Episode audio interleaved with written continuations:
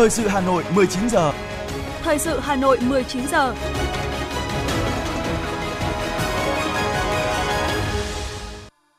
Quang Minh và Lưu Hương xin kính chào quý vị và các bạn. Bây giờ là chương trình thời sự của Đài Phát thanh Truyền hình Hà Nội. Chương trình tối nay thứ Bảy, ngày 18 tháng 2 năm 2023 có những nội dung chính sau đây. Thủ tướng Chính phủ Phạm Minh Chính tiếp Đại tướng Tea Banh, Phó Thủ tướng Chính phủ, Bộ trưởng Bộ Quốc phòng Vương quốc Campuchia. Đoàn đại biểu Lào thăm tinh hoa làng nghề Việt Bát Tràng. 4 ngân hàng quốc doanh thống nhất dành 120.000 tỷ đồng cho nhà ở xã hội. Gần 100 trường đại học xét học bạ trung học phổ thông để tuyển sinh. Phần tin thế giới có những sự kiện nổi bật. Triều Tiên phóng tên lửa đạn đạo không xác định ra biển. Một công ty Mỹ bị phạt 1,5 triệu đô la Mỹ vì thuê trẻ em dọn dẹp nhà máy đóng gói thịt. Sau đây là nội dung chi tiết. Chiều nay tại trụ sở Chính phủ, Thủ tướng Chính phủ Phạm Minh Chính đã tiếp Đại tướng Tea Banh, Phó Thủ tướng Chính phủ, Bộ trưởng Bộ Quốc phòng Vương quốc Campuchia đang có chuyến thăm Việt Nam. Tại buổi tiếp, Thủ tướng Phạm Minh Chính và Đại tướng Tea Banh khẳng định hợp tác quốc phòng là trụ cột quan trọng trong quan hệ Việt Nam-Campuchia. Thủ tướng Phạm Minh Chính khẳng định Việt Nam luôn coi trọng, dành ưu tiên hàng đầu và không ngừng củng cố phát triển mối quan hệ láng giềng tốt đẹp, hữu nghị truyền thống, hợp tác toàn diện, bền vững lâu dài với Campuchia.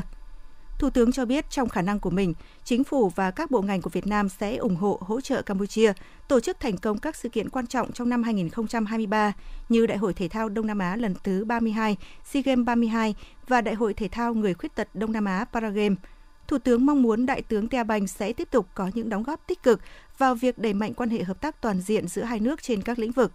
Đại tướng Tea Banh, Phó Thủ tướng Chính phủ, Bộ trưởng Bộ Quốc phòng Vương quốc Campuchia khẳng định, phía Campuchia hết sức coi trọng quan hệ với Việt Nam, bày tỏ cảm ơn đối với tình đoàn kết, sự hỗ trợ to lớn của Đảng, Nhà nước, quân đội và nhân dân Việt Nam dành cho nhân dân Campuchia. Trên cương vị trưởng ban tổ chức SEA Games 32 của Campuchia, Đại tướng Tea Banh cảm ơn thiện chí của Việt Nam và mong muốn tiếp nhận được sự hỗ trợ tích cực của Việt Nam để tổ chức thành công sự kiện quan trọng này. Quân đội, Bộ Quốc phòng Campuchia sẽ tích cực triển khai các thỏa thuận của lãnh đạo cấp cao hai nước và cá nhân ông sẽ tiếp tục nỗ lực góp phần gìn giữ và tăng cường quan hệ láng giềng tốt đẹp, hữu nghị truyền thống, hợp tác toàn diện, bền vững lâu dài giữa hai nước, hai quân đội Việt Nam-Campuchia. Tiếp nối chương trình làm việc tại Việt Nam, Đoàn cán bộ Văn phòng Trung ương Đảng Nhân dân Cách mạng Lào do đồng chí Thong Salit Mangnometh, Bí thư Trung ương Đảng, Chánh Văn phòng Trung ương Đảng Nhân dân Cách mạng Lào làm trưởng đoàn, đã tham quan, khảo sát thực tế tại trường Đại học Vinuni và Trung tâm Tinh hoa làng nghề Việt, huyện Gia Lâm. Cùng tham gia đoàn có Phó Bí thư Thường trực Thành ủy Nguyễn Thị Tuyến, Phó Chủ tịch Ủy ban Nhân dân thành phố Hà Minh Hải. Tại trường Đại học Vinuni, đoàn đã dành thời gian tham quan thư viện, khu vực nhà hát, một số khoa phòng học tập. Bày tỏ ấn tượng về mô hình và quy mô trường Đại học Vinuni, Chánh Văn phòng Trung ương Đảng Nhân dân Cách mạng Lào đánh giá hoạt động của Vinuni có vai trò quan trọng trong xây dựng nguồn nhân lực chất lượng cao cho thành phố và đất nước, góp phần vào chiến lược phát triển chung của Hà Nội, hướng tới xây dựng thủ đô văn hiến, văn minh, hiện đại. Tại Trung tâm Tinh hoa làng nghề Việt xã Bát Tràng, đoàn đã lắng nghe những chia sẻ của nghệ nhân địa phương về quá trình hình thành, phát triển và tạo dựng tinh hoa nghề gốm, học hỏi kinh nghiệm của Bát Tràng trong việc giữ gìn, phát huy giá trị nghề truyền thống, tạo sức hút để thế hệ trẻ địa phương theo học nghề. Đoàn cũng dành thời gian tham quan tìm hiểu về lịch sử của Bát Tràng, vai trò và những đóng góp của làng nghề xuyên suốt chiều dài lịch sử của Thăng Long Hà Nội nói riêng và đất nước Việt Nam nói chung. Nhân dịp kỷ niệm 30 năm ngày thành lập, trường Nguyễn Siêu đã vinh dự đón nhận huân chương lao động hạng nhất. Đến dự lễ kỷ niệm được tổ chức chiều nay có Bộ trưởng Bộ Giáo dục và Đào tạo Nguyễn Kim Sơn cùng lãnh đạo các bộ ngành trung ương và thành phố Hà Nội. Thành lập vào năm 1991, từ một trường dân lập còn nhiều khó khăn, trường Nguyễn Siêu đã phát triển trở thành trường chủ quốc gia, trường chất lượng cao đầu tiên của thủ đô và nằm trong hệ thống 10.000 trường thuộc Đại học Cambridge. 30 năm vừa qua, học sinh trường Nguyễn Siêu đã giành được hơn 3.700 giải thưởng các cấp, trong đó có gần 1.600 giải quốc tế và quốc gia. Hàng năm, trường đều duy trì kết quả đỗ tốt nghiệp trung học phổ thông đạt 100%, tỷ lệ trúng tuyển các trường đại học đạt từ 74 đến 100%. Tại buổi lễ, thưa ủy quyền của lãnh đạo Đảng và Nhà nước, Bộ trưởng Bộ Giáo dục và Đào tạo Nguyễn Kim Sơn đã trao huân chương lao động hạng nhất, ghi nhận những đóng góp cho sự nghiệp giáo dục của các thế hệ thầy và trò trường Nguyễn Siêu. Nhân dịp này, Bộ trưởng Nguyễn Kim Sơn cùng đoàn công tác của Bộ Giáo dục và Đào tạo đã thăm cơ sở vật chất nhà trường và làm việc cùng cán bộ, giáo viên trường Nguyễn Siêu về việc triển khai chương trình giáo dục phổ thông 2018.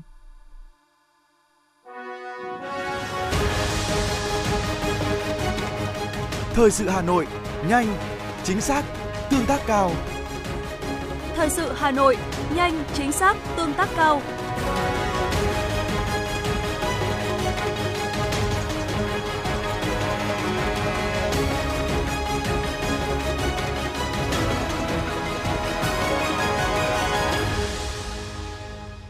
trình thời sự xin được tiếp tục với những thông tin kinh tế.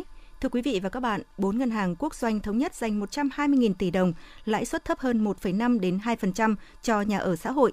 Đây là khẳng định của bà Nguyễn Thị Hồng, Thống đốc Ngân hàng Nhà nước trong hội nghị trực tuyến về gỡ khó cho bất động sản.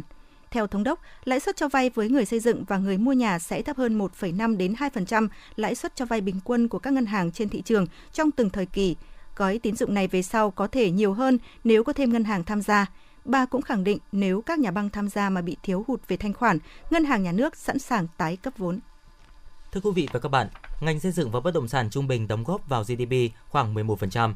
Trong đó, ngành bất động sản trực tiếp chiếm khoảng 4,5%, có quan hệ mật thiết với nhiều ngành nghề tạo ra nhiều việc làm. Tuy nhiên, trong thời gian vừa qua, nhiều yếu tố như dòng vốn tín dụng bất động sản bị siết lại, cung dư thừa và thị trường còn thiếu minh bạch đã khiến giao dịch giảm, nhiều dự án bị ngưng trệ không thể tiếp tục triển khai. Phản ánh của phóng viên Ngọc Ánh. Năm 2022, thị trường bất động sản tăng trưởng vào các tháng đầu năm nhưng có giảm dần và trầm lắng đến nay do gặp nhiều khó khăn, đặc biệt là tình trạng thiếu nguồn cung, thiếu cân đối trong cơ cấu sản phẩm, trong đó thiếu trầm trọng nhà ở xã hội, nhà ở cho đối tượng thu nhập thấp, thu nhập trung bình. Thị trường gặp khó khăn trong huy động và tiếp cận các nguồn vốn, trái phiếu doanh nghiệp bất động sản bộc lộ nhiều tồn tại rủi ro. Thị trường bất động sản trầm lắng kéo theo sự đình trệ của nhiều thị trường khác. Chuyên gia kinh tế Nguyễn Chí Hiếu cho biết. Bất động sản trở nên rất rủi ro, đặc biệt là khi mà khách hàng của họ cũng là những người phát hành trái phiếu bất động sản. Và những khách hàng đó đang ở trong cái tình trạng là rất khó khăn và có thể vỡ nợ thì các ngân hàng cũng rất là ngần ngại để mà cung cấp vốn cho thị trường bất động sản. Và nó tạo nên không những không có giao dịch, thị trường bất động sản bị đóng băng mà ngay ngân hàng cũng khóa cái vòi nước cung cấp vốn cho thị trường bất động sản. Tất cả những cái đó cộng hưởng tạo nên một cái áp lực rất lớn trên thị trường bất động sản vào cuối năm 2022 và tình trạng đó vẫn đang tiếp diễn vào 2 tháng đầu năm của 2023. Khó khăn của thị trường bất động sản hiện nay hoàn toàn khác so với tình trạng của thị trường bất động sản năm 2010-2012 là thời kỳ thị trường tồn kho do thừa cung bất động sản nên giá bất động sản giảm rất sâu nhưng hàng hóa bất động sản vẫn không bán được. Trái lại hiện nay, thị trường bất động sản đình trệ nhưng giá các loại bất động sản có thể đưa vào sử dụng ngay như căn hộ chung cư, giá vẫn tăng lên và trên thị trường không có hàng bán do lượng cung ở hầu khắp các phân khúc đều sụt giảm mạnh. Như báo cáo của Bộ Xây dựng giảm 50%, thậm chí có phân khúc gần bằng không. Như vậy thị trường đình trệ do thiếu nguồn cung bất động sản nhà ở, trong khi cầu về nhà ở vẫn có. Trong khi đó, theo các chuyên gia, nhiều dự án đang triển khai phải dừng, có những dự án gần hoàn thành nhưng không đủ căn cứ pháp lý để đưa ra tiêu thụ hoặc đưa ra tiêu thụ nhưng không được công nhận quyền tài sản. Do đó, để giải quyết bài toán về nguồn cung cho thị trường, một nút thắt cần được tháo gỡ đó là pháp lý. Tiến sĩ Cấn Văn Lực, chuyên gia kinh tế cho rằng môi trường pháp lý của chúng ta còn rất nhiều điểm nghẽn, nó còn chồng chéo, thiếu nhất quán, thiếu rõ ràng, không được hướng dẫn, tháo gỡ kịp thời, chưa phù hợp với thực tiễn. Trong khi đó thì tâm lý sợ trách nhiệm, sợ sai, đun đẩy ở một bộ phận công chức của chúng ta ở cả trung ương và địa phương nó vẫn khá là rõ nét, khiến cho nhiều dự án là không triển khai được, hoặc là muốn thế chấp cũng không thế chấp được, muốn bán không bán được, muốn nộp thuế cũng không nộp thuế được, và đây là những cái tắc rất là quan trọng, dẫn đến là tồn kho, là bỏ hoang, là lãng phí, là tốn kém. Nếu được tháo gỡ các nút thắt để tái lập nguồn cung thì thanh khoản của thị trường sẽ hồi phục trở lại. Như vậy, các nguồn lực bỏ ra để giải quyết các nút thắt của bất động sản như vốn vay ngân hàng sẽ nhanh chóng được hoàn trả. Cách đây 10 năm trước, khi gói hỗ trợ 30.000 tỷ đồng được tung ra, nhiều người có thu nhập trung bình và thấp đã có thể mua được nhà, đặc biệt là tại các thành phố lớn. Sức nóng của phân khúc nhà ở xã hội, nhà giá thấp đã lan tỏa và giúp thị trường chung hồi phục trở lại. Nguồn cung nhà ở xã hội còn làm cân bằng lại sự lệch pha giữa các phân khúc bất động sản. Hiện cơ cấu sản phẩm nhà ở nghiêng về phân khúc nhà ở chung cao cấp, nhà ở cho người thu nhập thấp thiếu. Trong khi đó, nhà ở xã hội mới đáp ứng được phần lớn nhu cầu ở thật của người dân. Ngay trước hội nghị, Bộ Xây dựng đã kiến nghị Quốc hội, Chính phủ dành gói tín dụng khoảng 110.000 tỷ đồng cấp cho các ngân hàng thương mại để cho các dự án nhà ở xã hội, nhà cho công nhân vay theo phương thức tái cấp vốn. Gói này sẽ cho vay với cả chủ đầu tư và người mua nhà. Cùng với sự chỉ đạo quyết liệt của Chính phủ, nhiều kỳ vọng nguồn cung nhà ở xã hội sẽ được giải tỏa. Ông Nguyễn Trí Thanh, Phó Chủ tịch Thường trực Hội Môi giới Bất động sản Việt Nam cho rằng nếu như các tỉnh thành không quyết liệt trong cái việc hỗ trợ cái việc mà đền bù giải phóng bằng cho nhà ở xã hội thì quyết tâm đến mấy thì cũng không có mặt bằng thì tiền cũng ế. Thấy ra cái chuyện đó là cái chuyện rất là quan trọng. Và với cả cái việc như vậy thì chúng ta sẽ phải tiến đến là chúng ta phải chuẩn hóa cái chất lượng sống, chất lượng của nhà ở xã hội. Và khi chúng ta xác định được chất lượng rồi, chúng ta sẽ tìm ra được các giải pháp làm sao mà tiến hành xây dựng nó với chất lượng như vậy, như vậy giá thành nó hợp với cả cái thu nhập của người dân. Theo kế hoạch, trong năm 2023, Quốc hội sẽ tiến hành lấy ý kiến, thảo luận sửa đổi, hoàn thiện các đạo luật cơ bản liên quan đến thị trường bất động sản như luật đất đai, luật kinh doanh bất động sản. Hành lang pháp lý này được kỳ vọng sẽ gỡ bỏ những nút thắt chồng chéo, khơi thông nguồn lực đất đai, giúp ổn định đời sống xã hội, tiếp thêm nguồn lực cho thị trường bất động sản.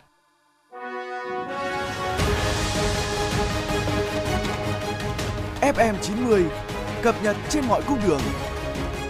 FM 90 cập nhật trên mọi cung đường. Quý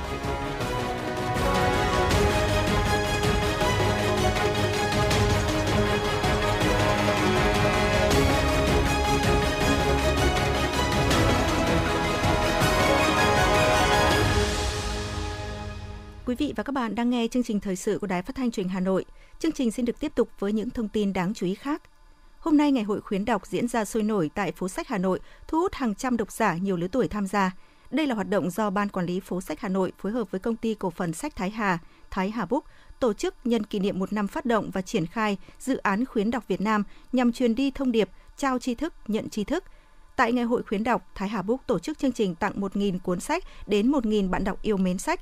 Chương trình Đổi sách lấy cây giao lưu với tiến sĩ Nguyễn Mạnh Hùng về dự án khuyến đọc Việt Nam và văn hóa đọc.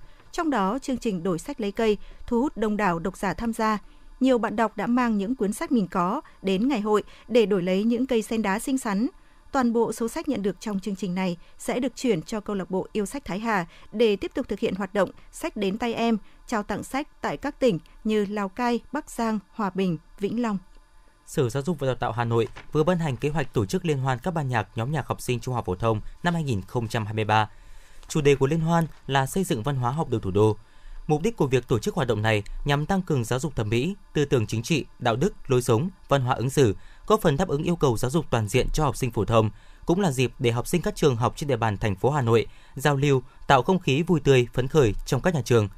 Hoạt động này cũng giúp các học sinh phát triển năng lực âm nhạc, phát huy tiềm năng của hoạt động âm nhạc, vận dụng kiến thức, kỹ năng âm nhạc và đời sống, có định hướng nghề nghiệp phù hợp với khả năng của bản thân. Thưa quý vị và các bạn, Hội Nhà văn Việt Nam vừa tổ chức lễ trao giải thưởng văn học và giải nhà văn nữ ấn tượng tại Hà Nội. Giải thưởng văn học năm 2022 được trao cho 5 tác phẩm tiêu biểu. Năm nay, lĩnh vực chuyên ngành lý luận phê bình, dù có 14 tác phẩm tham gia, nhưng không có tác phẩm nào vượt quá bán số phiếu để đề cử lên hội đồng chung khảo. Còn ở lĩnh vực thơ, trong khi mùa giải trước không trao cho tập thơ nào, thì Giải thưởng Hội Nhà văn Việt Nam năm 2022 trao cho 2 tập thơ. Phản ánh của phóng viên Như Hoa. Trong số 161 tác phẩm gửi về tham dự, văn xuôi chiếm 50 tác phẩm, thơ 61 tác phẩm, lý luận phê bình 14 công trình, văn học dịch 19 tác phẩm và văn học thiếu nhi 17 tác phẩm. Hội Nhà văn Việt Nam quyết định trao giải thưởng văn học năm 2022 cho 5 tác phẩm, gồm tiểu thuyết Bửu Sơn Kỳ Hương của Lý Lan, Nhà xuất bản Tổng hợp Thành phố Hồ Chí Minh, lĩnh vực văn xuôi, tập thơ Ngàn bài thơ khác của Trần Lê Khánh, Nhà xuất bản Hội Nhà văn, và tập thơ Bóng của Ý Nghĩ của Nguyễn Bảo Trân, Nhà xuất bản Thế giới, lĩnh vực thơ. Tiểu thuyết Hiệp sĩ Thánh Chiến do dịch giả Nguyễn Hữu Dũng dịch từ tác phẩm của tác giả Ba Lan, Henryk Sienkiewicz, Nhà xuất bản Văn học, lĩnh vực văn học dịch. Tập truyện dài Thung lũng Đồng Vang của Trung Sĩ, Nhà xuất bản Trẻ, lĩnh vực văn học thiếu nhi. Theo ban tổ chức, các tác phẩm được lựa chọn trao giải năm nay đáp ứng các tiêu chí trong hệ thống giải thưởng trên cả phương diện nội dung lẫn hình thức nghệ thuật. Nhà thơ Nguyễn Quang Thiều, Chủ tịch Hội Nhà văn Việt Nam nhận định. Năm nay, từ Hội đồng thơ, Hội đồng văn, các hội đồng đã làm việc một cách vô cùng nghiêm minh. Cuối cùng, mỗi thành viên của hội đồng sơ khảo là các hội đồng chuyên môn, cho đến hội đồng trung khảo đã suy nghĩ, đã cảm nhận, đã quyết định để bỏ phiếu. Và chúng tôi đã có những giải thưởng ở đó là sự minh bạch. Tất cả những tác phẩm trong mỗi câu, mỗi chữ của họ đều hướng về phía ánh sáng, hướng về phía nhân tính, hướng về những điều gì tốt đẹp nhất. Và mỗi tác phẩm chứng minh nhân cách, tư thế và tâm thế của mỗi người viết. Từng tác phẩm của mỗi người là những con chữ viết nên bằng căn cước văn hóa của dân tộc Việt Nam. Ở hạng mục văn học dịch, hội đồng đã bỏ phiếu chọn ra tác phẩm Hiệp sĩ Thánh Chiến của văn hào Henryk Sienkiewicz do dịch giả Nguyễn Hữu Dũng chuyển ngữ để trình lên trung khảo. Đây là công trình dịch có chất lượng, bám sát và lột tả được tinh thần của tác phẩm với ngôn ngữ tiếng Việt trau chuốt sinh động.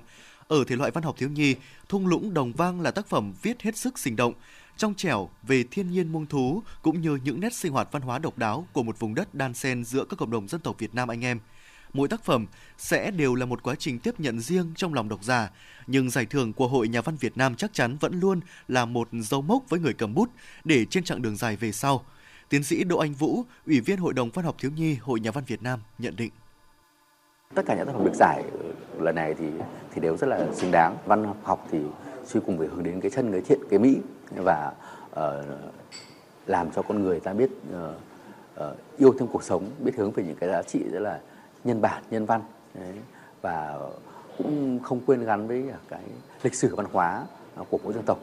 Thì tôi cho rằng là mỗi tác giả có một cái con đường đi riêng, một cái cách tiếp cận riêng. Chúng ta cũng tin tưởng ở những cái lớp nhà văn kế cận. Với hơn 160 tác phẩm, có thể thấy số lượng đề cử đã giảm đi khá nhiều so với năm 2021. Hạng mục phê bình tiếp tục để trống do các tác phẩm xét giải chưa đáp ứng được tiêu chí của Hội Nhà văn Việt Nam. Trong khi đó, Thơ được mùa với tập Ngàn bài thơ khác của nhà thơ Trần Lê Khánh và tập thơ Bóng của ý nghĩa của nhà thơ Nguyễn Bảo Trân. Bóng của ý nghĩa là tập thơ tràn đầy sự chân thành, dung cảm và nhận thức, thể hiện qua những suy tư về vị thế và thân phận của một cá nhân tương quan với thế giới xung quanh. Ở khía cạnh khác, chọn thuần khiết hình thức thơ ngắn trong cả tập thơ Ngàn bài thơ khác, tác giả Trần Lê Khánh đã cho thấy sự trăn trở với hình thức biểu đạt của mình. Với hai tác giả, giải thưởng của Hội Nhà văn Việt Nam đều là một bất ngờ đầy vinh dự, nhà thơ Trần Lê Khánh chia sẻ. Tôi rất xúc động khi mà đứng trong căn phòng này của Hội Nhà văn và được nhận giải thưởng của Hội Nhà văn Việt Nam. Thì tôi nghĩ tôi xúc động tại vì đây là giải thưởng rất là danh giá. Trong cuộc đời làm thi ca đó, khi viết thơ xuống đó, thì mình viết cho chính mình tìm cái đẹp của cuộc sống. Tại buổi lễ, Hội Nhà văn Việt Nam đã trao giải nhà văn nữ ấn tượng năm 2022 cho nhà văn Nguyễn Bích Lan đến từ Hà Nội, nhà văn Nguyễn Thị Kim Hòa đến từ Ninh Thuận. Hai nhà văn nữ đều có chung hoàn cảnh khó khăn từ nhỏ, nỗ lực tự học vươn lên trong nghịch cảnh và có nhiều đóng góp cho cộng đồng. 5 tác phẩm ở các thể loại văn xuôi, thơ, dịch thuật và văn học thiếu nhi đã cho thấy một diện mạo mới của mùa hoa trái năm nay, và lễ trao giải văn học và giải nữ nhà văn ấn tượng của Hội Nhà văn Việt Nam đã thực sự trở thành một ngày của sự tôn vinh.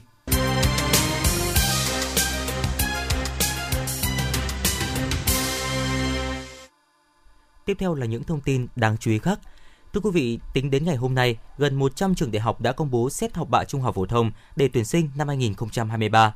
Thí sinh quan tâm đến phương thức này cần thường xuyên cập nhật thông tin đề án tuyển sinh của các trường để chủ động trong học tập cũng như có phương án đăng ký xét tuyển đúng quy định. Các thí sinh cũng lưu ý thời điểm này đã có một số trường thông báo nhận hồ sơ đăng ký xét tuyển năm 2023 theo các phương thức xét tuyển sớm, trong đó có phương thức xét học bạ trung học phổ thông. Thí sinh căn cứ thời gian quy định của các trường để chuẩn bị và nộp hồ sơ đăng ký xét tuyển nếu có nguyện vọng. Năm 2023, Bộ Giáo dục và Đào tạo dự kiến không ban hành quy chế tuyển sinh mới. Công tác tuyển sinh đại học năm nay vẫn ổn định như năm 2022. Các trường được quyền tổ chức xét tuyển sớm và có thể tổ chức xét tuyển sớm nếu có nhu cầu, nhưng không được yêu cầu thí sinh xác nhận nhập học sớm hơn lịch chung của Bộ Giáo dục và Đào tạo.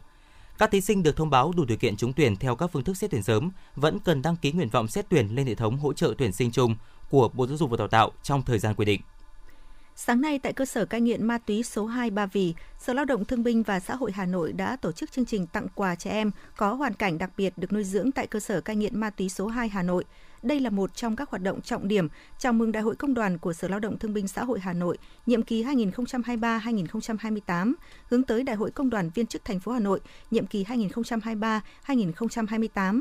Trong khuôn khổ chương trình, ngoài các phần quà tặng bằng hiện vật dành tặng cho 56 em nhỏ có hoàn cảnh đặc biệt, Công đoàn ngành Lao động Thương binh Xã hội Thủ đô còn trao tặng các phần quà bằng tiền mặt, hỗ trợ cơ sở cai nghiện ma túy số 2 trong công tác chăm sóc, trợ giúp các em, góp phần khuyến khích các em rèn luyện sức khỏe, học văn hóa, học nghề, đạt kết quả tốt. Sáng cùng ngày, Công đoàn, Đoàn Thanh niên Cục Thuế thành phố Hà Nội phối hợp với Viện Huyết học Truyền máu Trung ương tổ chức chương trình Hiến máu tình nguyện năm 2023 và ủng hộ các bệnh nhân có hoàn cảnh khó khăn đang điều trị tại bệnh viện. Chương trình năm nay tiếp tục nhận được sự hưởng ứng tích cực từ các đơn vị trực thuộc với gần 300 lượt đăng ký, nhiều nhất từ trước cho đến nay. Thông qua việc tích cực hưởng ứng đóng góp vào tài khoản kết nối yêu thương, nhiều phần quà đã được gửi đến các bệnh nhân có hoàn cảnh khó khăn, tiếp thêm hy vọng, nghị lực và niềm tin. Sau ngày hội hiến máu đợt 1 dành cho 231 cá nhân là cán bộ công chức thuộc văn phòng cục và các chi cục thuế quận. Ngày hội hiến máu đợt 2 dành cho các cán bộ, công chức đăng ký tham gia hiến máu của chi cục thuế huyện, thị xã, khu vực cũng sẽ được tổ chức trong thời gian sớm nhất. Sáng nay, Tổng công ty Đường sắt Việt Nam đã tổ chức khai trương hoạt động liên vận quốc tế bằng đường sắt tại ga Kép, thị trấn Kép, huyện Lạng Giang, tỉnh Bắc Giang nhằm giảm thời gian, giảm chi phí logistics. Trước mắt, Tổng công ty Đường sắt Việt Nam sẽ tổ chức các hoạt động vận chuyển hàng hóa liên vận quốc tế đến và đi từ các nước châu Âu, Trung Quốc, Nga, Kazakhstan, Mông Cổ. Các hoạt động hải quan liên quan đến xuất nhập khẩu hàng hóa được thực hiện trực tiếp tại ga Kép để phục vụ các doanh nghiệp. Việc khai trương ga Kép, hoạt động liên vận quốc tế là giải pháp nhằm giải tỏa ách tắc hàng hóa tại biên giới và tại hai ga liên vận quốc tế hiện đang khai thác là Yên Viên và Đồng Đăng, giúp giảm thời gian thông quan hàng hóa. Được biết, Bộ Giao thông Vận tải sẽ tiếp tục xem xét và đưa vào quy hoạch các ga có tiềm năng và thế mạnh trong hoạt động vận tải liên vận quốc tế. Mục tiêu đưa cửa khẩu xuất nhập khẩu hàng hóa bằng đường sắt vào sâu trong nội địa tại các địa phương, cũng như nâng sản lượng vận tải liên vận quốc tế bằng đường sắt nói chung lên 4,5 triệu tấn một năm. Đại diện Trung tâm Quản lý Giao thông Công cộng Hà Nội, Sở Giao thông Vận tải Hà Nội vừa thông tin, đơn vị đang khẩn trương hoàn thiện phương án kết nối mạng lưới xe buýt với đường sắt đô thị số 3, đoạn trên cao Nhổn - Cầu Giấy, trình cấp có thẩm quyền phê duyệt. Theo thống kê, hiện có 31 tuyến buýt kết nối với đoạn tuyến đường sắt trên cao Nhổn - Cầu Giấy. Với hiện trạng hạ tầng xe buýt hiện nay, đại diện Trung tâm Quản lý Giao thông Công cộng Hà Nội cho rằng, điểm dừng xe buýt dọc tuyến sẽ phải bố trí lại, bổ sung để thuận tiện cho việc kết nối với các ga. Theo phương án đang được xây dựng, sẽ có thêm 12 tuyến buýt kết nối với đường sắt đô thị. Trong thời gian đầu khi tuyến đường sắt đô thị đi vào hoạt động, dự báo có khoảng từ 15 đến 20% người dân sẽ chuyển từ phương tiện cá nhân sang sử dụng đường sắt đô thị số 3, chủ yếu là người dân sinh sống dọc hành lang của tuyến đường. Thành phố triển khai quyết liệt các biện pháp, giải pháp nhằm tạo ra sự chuyển biến rõ nét về trật tự an toàn giao thông, trật tự văn minh đô thị trên địa bàn thành phố, nhất là tại 12 quận nội thành. Đó là tinh thần được nêu trong kế hoạch số 01 của Ban chỉ đạo 197 thành phố Hà Nội về tổng kiểm tra, xử lý, giải quyết vi phạm về trật tự an toàn giao thông, trật tự đô thị, trật tự công cộng trên địa bàn thành phố Hà Nội năm 2023. Theo đó, các cơ quan chức năng thành phố sẽ kiểm tra quyết liệt, đồng bộ, toàn diện về những nội dung trong phạm vi toàn địa bàn thành phố, phát hiện xử lý 100% hành vi vi phạm trên lĩnh vực trật tự an toàn giao thông đô thị, công cộng để tạo tính răn đe, kiên quyết xóa bỏ các điểm hè phố, lòng đường bị chiếm dụng trái phép để làm nơi kinh doanh buôn bán, trông giữ phương tiện, trả lại nguyên trạng hè phố với phương châm giành lại vỉa hè phong quang sạch đẹp cho người đi bộ.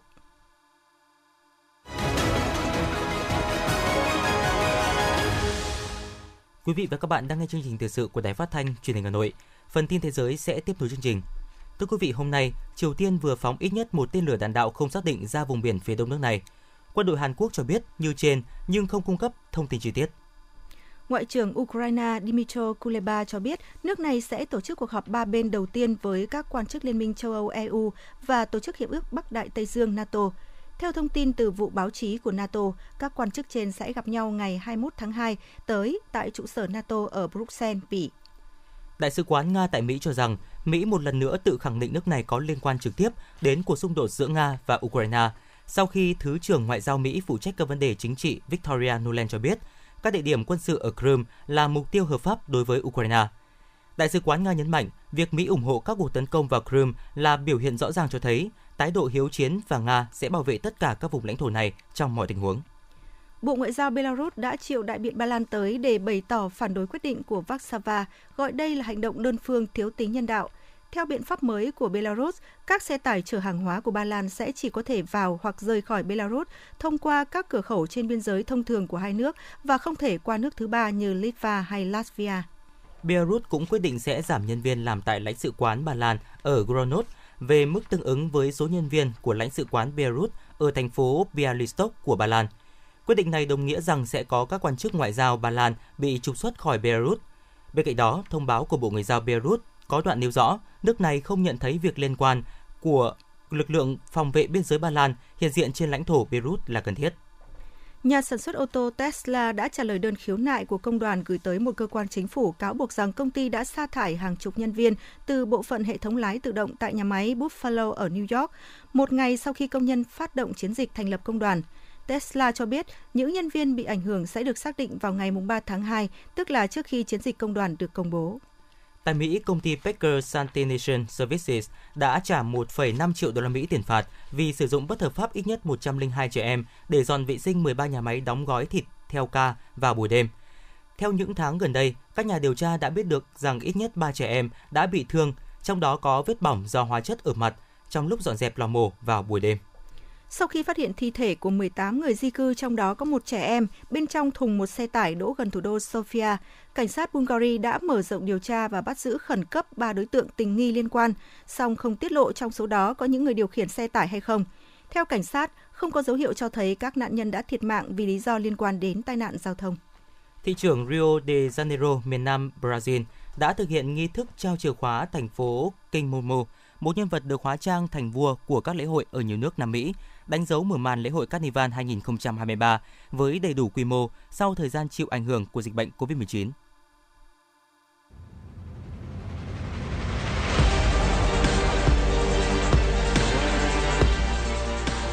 Bản tin thể thao.